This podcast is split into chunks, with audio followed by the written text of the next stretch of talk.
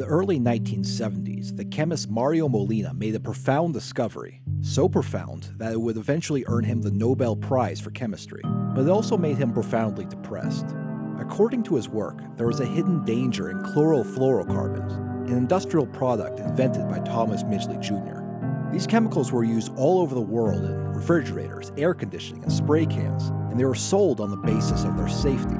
But they appear to be floating all the way up into the stratosphere. There, through a complex series of chemical reactions, they, according to his calculations, degrade the ozone layer, the part of the stratosphere that protects the Earth from the most brutal radiation from the sun. The situation was so dire that even if all the CFCs on the market magically disappeared in an instant, things wouldn't get better for decades. Molina checked his math over and over again with the help from his colleagues, but the cruel equations always produced the same result. If something did not change how humanity lived, and soon, it would be much harder to live on planet Earth.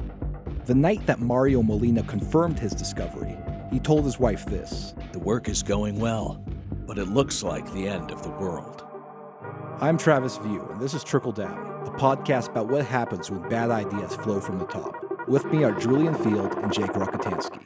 Episode 17 Earth's Most Destructive Organism, Part 3. So, for this episode, I'm going to get into the second half of the terrible legacy of Thomas Midgley Jr. Uh, just a couple years after he invented leaded gasoline in the 20s, he followed up that achievement by inventing chlorofluorocarbons, or CFCs, which were sold by DuPont under the brand name of Freon. The crown jewel of his work was the creation of dichlorodifluoromethane, or CFC 12. This substance allowed for more people to experience the wonders of electric food refrigeration, as well as indoor air conditioning. For a solid 40 plus years, everyone assumed that uh, Freon was perfectly safe, and in fact, safer than other chemicals used in refrigeration. It wasn't until the 1970s, years after Midgley had died, that the horrible truth was discovered. CFCs were eating away at Earth's ozone layer. That's bad because the ozone layer absorbs about 97 to 99% of the sun's medium frequency ultraviolet light, which otherwise would potentially damage life. The deterioration of this protective layer threatened all life with increased risk of cancer and other ecological problems. People realized the extent of the damage in 1985 when it was discovered that there was a massive uh, hole in the ozone layer above the Antarctic. This emergency situation led in 1987 to the creation of an international treaty called the Montreal Protocol on substances that deplete the ozone layer. Because of this agreement, which was signed by all the members of the United Nations and has an extremely high compliance rate, climate projections indicate that the ozone layer will return to 1980 levels between 2040 and 2066 one possible apocalypse averted because of global cooperation. In 2017, the former UN Secretary General Kofi Annan called the Montreal Protocol, quote, perhaps the single most successful international agreement to date. Let's never do it again. You know, it's very hard to get the entire world to agree on something, but in the 80s and 90s, all the nations of the world held hands in unity to reverse the horrible destruction that Thomas Midgley Jr. wrought upon our fragile Earth. God damn it. You have to teach people who don't speak English what a Thomas Midgley Jr. is. yeah, right. Sorry, his, there's this guy from Ohio. Yeah, that, we got um, this guy over here. if you have three Thomas Midgleys Juniors and Thomas you take Midgley's away Juniors. one Thomas Midgley Jr., how many Midgley Juniors do you have left to destroy the planet? And what of Thomas Midgley Sr.? Yeah, what's going on with that guy? Is- I hope he's happy. Well, he's dead. I mean, for sure at this point. Look what you made. Look at your you can, look at your rotten kid, Thomas Midgley Sr. So, this is the story of one guy trying to make money for himself and the companies he worked for, specifically uh, Frigidaire, General Motors, and DuPont, and how he eventually forced the entire world to pull off a massive effort to avoid global ecological disaster. You know, horrifying and inspiring, kind of. It's like Armageddon, except when they finally look through the telescope, it's just like some guy in suspenders, like heading full speed for Earth. With like a pipe. it should be there soon. the George Bush being told by his advisor, another Thomas Midgley Jr. has uh, hit the uh, World Trade Center.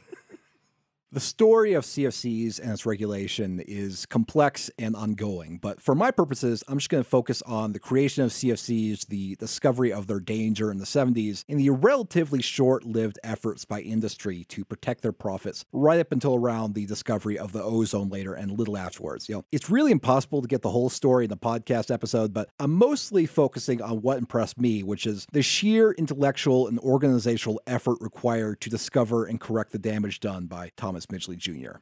And of course, I want to talk about you know the industry's hijinks to fight against the science because DuPont and Company they tried to pull off their old tricks, casting doubt, hiring PR firms, paying off scientists. But after it was discovered that the damage of unstopped CFC use would become more and more apparent within a generation, not just like a generation or two from now, industry mostly got in line with ecological efforts. Not completely. Uh, oh, wait a second. It's going to affect me? Oh, well, well this changes everything. Yeah, I, I, I, guess it's just harder to like profit on a Mad Max planet, so they, they, they folded after it was proven that the danger was serious and immediate. Yeah, yeah. meet us meet us over in Lead Town. The, the our mayor is a butterfly. The invention of leaded gasoline in the 1920s by Thomas Midgley Jr. was met with some resistance from social reformers, health boards, and workers' rights organizers. That resistance collapsed, which allowed leaded gasoline to be used with few questions for several decades. But there was some resistance there. On the other hand, the invention of CFCs was met with no resistance at all. This wasn't because CFCs are less dangerous in the long term, but rather because no one knew about the interaction between CFCs and the ozone layer. So the harm was caused by negligence rather than malice or indifference. The environmental crime of CFCs were more manslaughter than murder, not that that should give any comfort to those of us who might be affected. The real inspiration for the invention of CFCs was a drop in sales at Frigidaire, a division of General Motors. Middle class consumers were still fine with cooling their food in ice boxes rather than electric refrigerators. This was partly due to the fact that refrigerators were still pretty pricey and involved the risk of toxic refrigerant leak.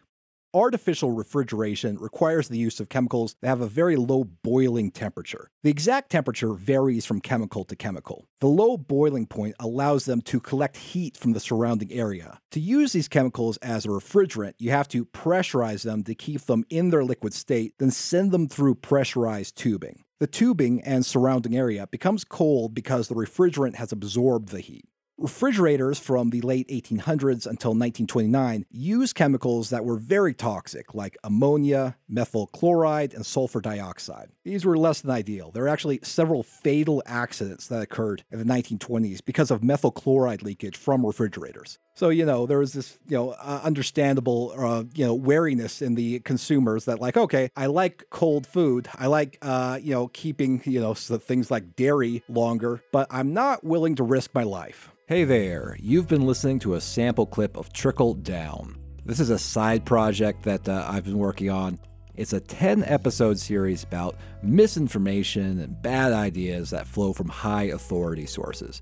I think it's fascinating, and I mean, it's a way for, I guess, me to explore the way people who should know what they're talking about don't always actually. I'm not gonna lie, uh, some of it's kind of a bummer, but um, if you're anything like me, that's actually more of a reason to dive into the subject matter. Like with the premium episodes of QAnon Anonymous, all the episodes of Trickle Down are available to people who support us through Patreon.